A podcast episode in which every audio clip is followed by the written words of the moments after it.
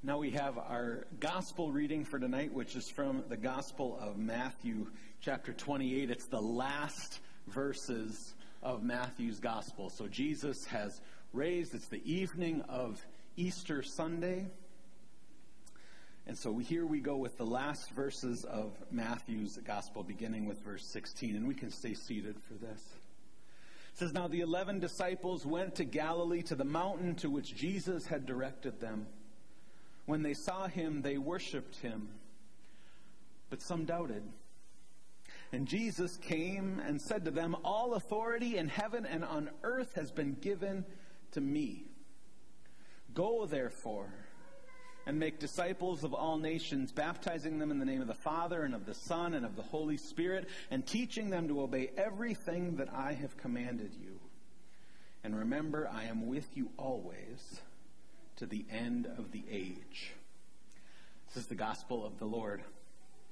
Praise to you, O Christ. There's so much here in just four verses, right? We have this incredible sight, this incredible resurrection account of Jesus meeting his disciples, and we have what has become known as the Great Commission at the center of this passage of Jesus sending the disciples out. But I love so much of, of this verse that I feel like the others don't get as great of a title as the Great Commission. So I've taken some liberties in giving the rest of them some titles, if you'll follow me a little bit. The first thing that we hear Jesus say after he has met his disciples on the mountain, after he has come to Galilee, he's raised from the dead, when they saw him, they worshiped him, but some doubted. And I love that Matthew includes that in there. Some are a little skeptical. They're not quite sure what to think, not quite sure what to believe. And yet Jesus comes among them and does uh, what I like to call the great affirmation, we'll call the first time, right? He affirms who he is. It's that Jesus is exactly who he says he is. Right? All authority in heaven and on earth has been given to me. It's the first thing Jesus says. It's a reminder to his disciples that Jesus is exactly who he says he is. And then we have this great commission. And the thing that I love about this, but has been uh, uh the new thing I learned this week, is that when you look at uh, the Great Commission as it's translated. Can we go back a slide so we have the, the reading in front of us? There we go. If you look at verse 19, right? Go therefore and make disciples of all nations, baptizing them in the name of the Father, Son, and Holy Spirit. We think of the main action of this verse is the go, right? Go. We focus on the call to go and we think about all the places that Jesus is sending us in that short word, go. But when we look at it in the original language, in the Greek, there's actually only one verb in this whole verse, and it's make. Make disciples. The verb go is actually in the uh, a tense where it's uh, called the present participles, if you can get a little grammar nerdy with me for a sec. So, a, a translation that would be maybe a little bit more accurate to the Greek is therefore, as you are going, make disciples of all nations.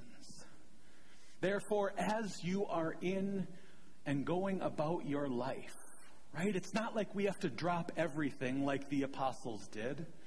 We hear this call to go, therefore, to all nations, baptizing in the name of the Father, Son, and Holy Spirit. And we think that it's for only certain types of people who have the ability to drop everything and go, travel somewhere to make disciples of all nations. But really, what Jesus is telling us is really just saying, as you're living your life, eh, therefore, as you are going, make disciples of all nations. Making disciples is really about building relationships, right? I don't mean necessarily only making friends so that you can convince them to come to church, because that feels kind of yucky, right? Like, that's when, when we have an agenda to our friendships, that doesn't feel great. Uh, but really, I think what it means is really just being as you're going. In the process of living your life, as you go about your days, speak, act, talk with people as though you are helping to make disciples. One of the things that I would have a teacher who always reminded us when I was in high school is he'd say that you are the sum of the five people you're closest to. right? So the people that you hang out with, the people who are your community, the people who they're ultimately we, we tend to be like, or we tend to act like, we tend to talk like the people who we're in community with. I don't necessarily fully agree with this because I think we have some of our own agency in it. We have our own consciousness. We can make decisions and things like that. But I think it speaks to the power of influence, right? To the power of the people around us, who we spend our time with, and how we act when we spend time with others, the kind of influence we give to others. So I wonder what it looks like to, in the ways that we act, in the ways that we talk, in the ways that we treat others, what does it look like to think about that as an act of making disciples? As an act of us faithfully following Jesus by simply treating our neighbors with kindness, acting with kindness and love in our community. One of my favorite sayings in the gospel is attributed to Francis of Assisi, and he says, Preach the gospel at all times, use words only if necessary. right? We're preaching the gospel. We're preaching some gospel all the time, right? With how we act, how we treat others, how we uh, embrace others or not. But we can share Jesus, I think, in the way we talk to people. We can share Jesus in the way we talk about people. We can share Jesus in the way we treat others and in the way we treat ourselves. These are all ways that we can share Jesus, that we can make disciples. Sharing Jesus is part of our mission here at Calvary, right? Thank God, share Jesus, help others. That's our mission here. So I wonder if we thought about making disciples and sharing Jesus is simply acting in a way that connects people with one another. Acting in ways that are kind. Acting in ways that build up community. Acting in ways that build up friendships and relationships and community. And then Jesus continues on with what I call the great promise, which is, I think, what holds it all together. He says, And remember, I am with you always, even to the ends of the age. I think that's such a powerful promise as Jesus is about to ascend to be with his heavenly Father. He says, Remember, I am with you always, even to the end of the age. And what that tells us is that that we don't do any of this work by ourselves. We don't do any of this work under our own power, but only because Jesus is who he says he is. Because Jesus has given us, therefore, as you're going, make disciples of all nations. Therefore, as you live your life, Jesus has given us these marching orders of sorts as we go through our lives act in ways that build up community, act in ways that share Jesus, using words when necessary, right? I think it's a powerful message that we can take into any situation, any relationship that we have, because ultimately our lives are about relationships. So I want you to think about something. And I'm going to have you just share with the people kind of right around you. I promise it's not going to be anything like personal, anything like that, but it's, it's what is your style? I want you to think about what is your style of forming relationships? And it doesn't have to be just in church, just in general, in life. What is your style of forming relationships? Are you often someone who really outgoing, you'll go about and you'll make the, you know, you'll make the introduction right away. You see a new person and it's someone you have to meet right now right?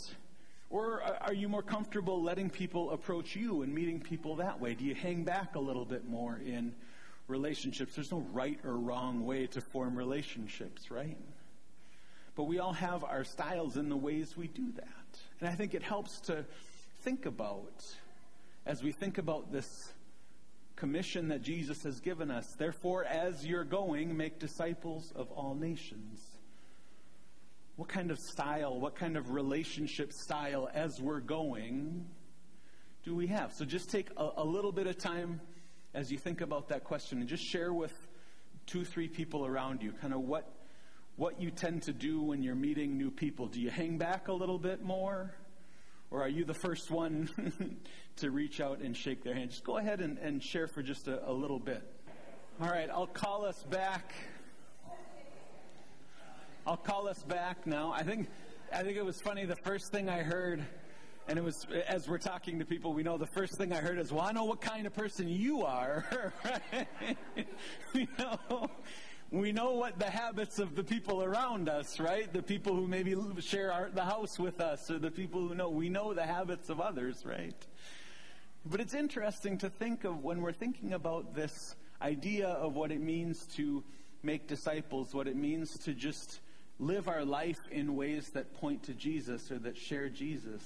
I think it's it's an interesting thing to think about how we do that. And so um, just a, a, a, challenge I would give you, as I would say, would maybe in the next week or so, um, try to think about a way that you could uh, share Jesus with someone who you run into over the course of the week. It could be uh, so a coworker. It could be uh, the barista at the Nest. It could be uh, whoever we run into in the course of a week. We never know who who our paths will cross with uh, at some point. But I think it's important. I think the world can use a bit of kindness. The world can use a bit of love. And so I think it's a wonderful way for us to live out that Great Commission as we're going, something that doesn't really ever have an ending point, just as we are going on our journey uh, to share Jesus and to make disciples.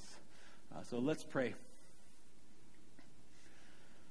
Holy and gracious God, I thank you for this opportunity to uh, think about our community. Think about the ways that we interact with people. Think about the ways we relate to people, to laugh with one another about the ways we relate to people. I pray that you would give us a spirit of boldness, that you would give us a, a spirit of and a sense of your call in our lives to share your love, to share your mercy, share your grace with our community. We pray that you would continue to be with us and guide us, that you would help us to remember that you are with us always, even to the end of the age, and that you would help us to embrace that promise in our lives. We pray this in Jesus' name. Amen.